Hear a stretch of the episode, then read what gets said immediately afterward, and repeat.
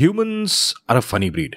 Instead of using water, someone decided, why not cut down trees, grind them, mix it with water, make pulp, make sheets out of that pulp, dry them out for a few days, make paper rolls out of it, cut it in smaller pieces and then use it.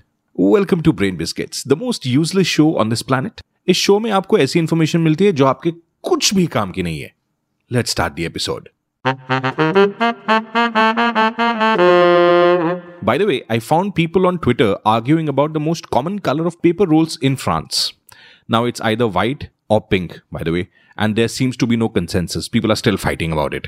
But internet बनाई इसलिए कि फालतू topics पर लोग झगड़ा करें और कोई एक चीज पर बिल्कुल अग्री ना करे. Talking about paper that's colored pink, everyone wonders कि financial newspapers थोड़ा pinkish orange कलर के अजीब टिंट के साथ क्यों आते हैं. स्टॉक मार्केट डूब गया, बैंक खुद ही बैंकरप्ट हो गई और धंधा मंदा चल रहा है. ऐसी सैड न्यूज देने के लिए नॉर्मल व्हाइट कलर का पेपर भी काफी है. शायद आप में से कुछ लोग को यह पता होगा कि इसके पीछे की कहानी क्या है. फाइनेंशियल टाइम्स ने 2 जनवरी 1893 में tinted newspapers बेचना शुरू किया instead of normal colored ones like the white ones. There was another big reason, by the way, of doing this. It was to save money. क्योंकि पेपर सफेद करने के लिए ज्यादा ब्लीच लगता है, which of course increases the cost of production. Now financial newspapers trying to make more money. Makes sense? लोगों को लगता है कि ये ट्रेंड फाइनेंशियल टाइम्स ने शुरू किया, लेकिन this was not so. FT ऐसा करे उसके पहले स्पोर्टिंग टाइम्स नाम के एक पेपर ने इस ट्रेंड की शुरुआत की थी. For the same reason, of course. Now, उस जमाने के पेपर को पिंक कलर्ड माना जाता है, which was actually not really pink.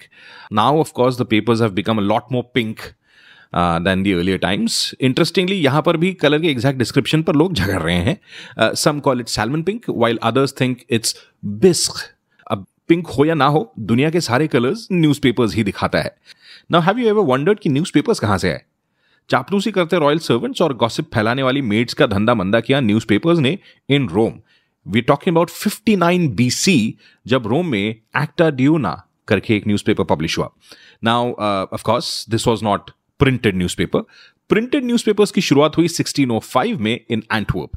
Now, the newspaper was called Relation newspaper, जिसका पूरा नाम बताने के लिए I need Siri.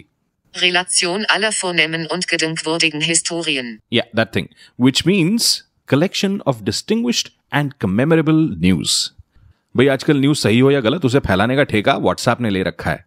लेकिन एक खबर आपको बिना व्हाट्सएप के अभी बता रहा हूं. इस शो का अगला एपिसोड आएगा अगले 2 से 4 दिनों में. So stay tuned in, subscribe to this podcast, don't forget, and to meet again.